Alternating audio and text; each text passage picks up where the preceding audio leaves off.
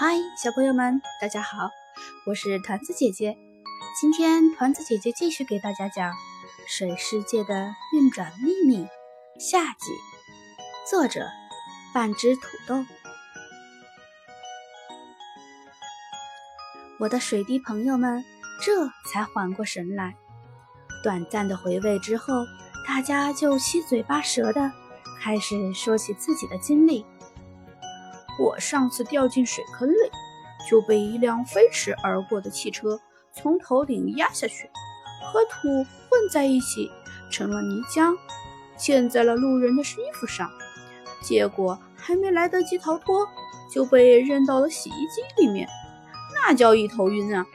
后来稀里糊涂的就进了脏臭臭的下水道。算了，不提也罢。嘿。这算什么？我本来在中国的青海的巴颜喀拉雪山上冻着，后来融化成了水流下山去，再后来我就流进了黄河。我这一路走一路看的，原来黄河还有好多支流，有好多湖泊呢。他们都为黄河送来了很多的水兄弟。有时我们也聊天。那时我才知道，其实大伙儿都是从天空上降下来的，我们大家就一直往下游跑啊跳啊的。有的兄弟就被蒸发回到天上，等待下一次降雨；有的兄弟被用作灌溉田地，有的则成为了人们的饮用水，大家去处不一。而我。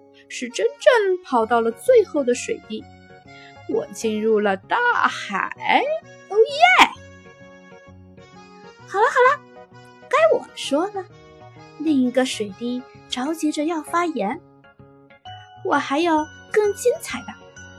我本来是在大海里游荡，一天，好多的海豚在我们周围嬉戏，它们不时地跃出水面。优美的姿态把我都看呆了。一不小心，我被带出了水面。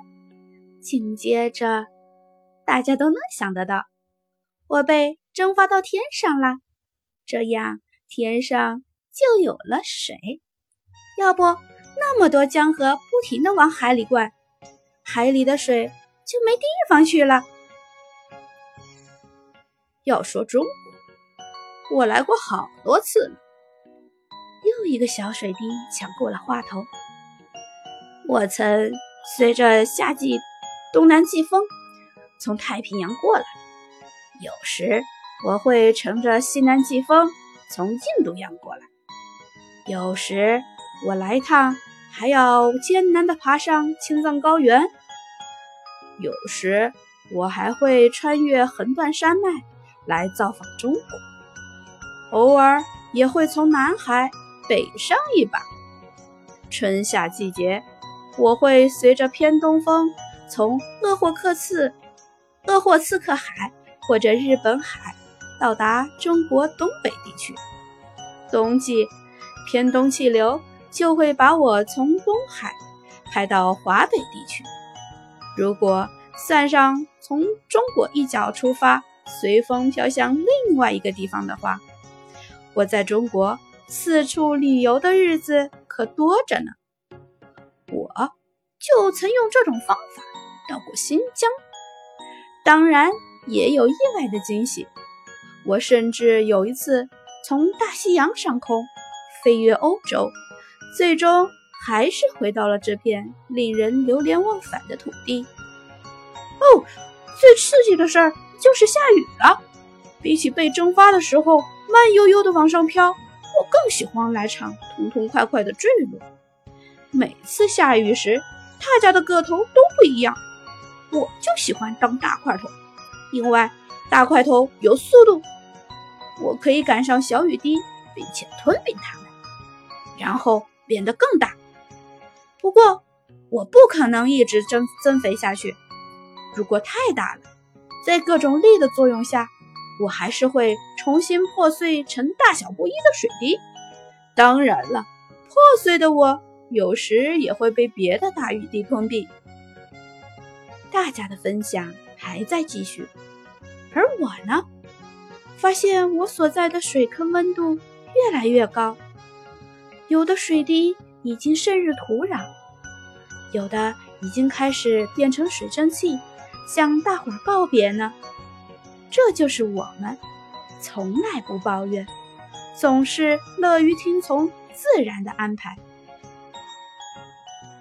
我知道，我的新旅程也即将开始。我即将去哪里，我也不知道。而你需要做的就是等着看我的新故事吧。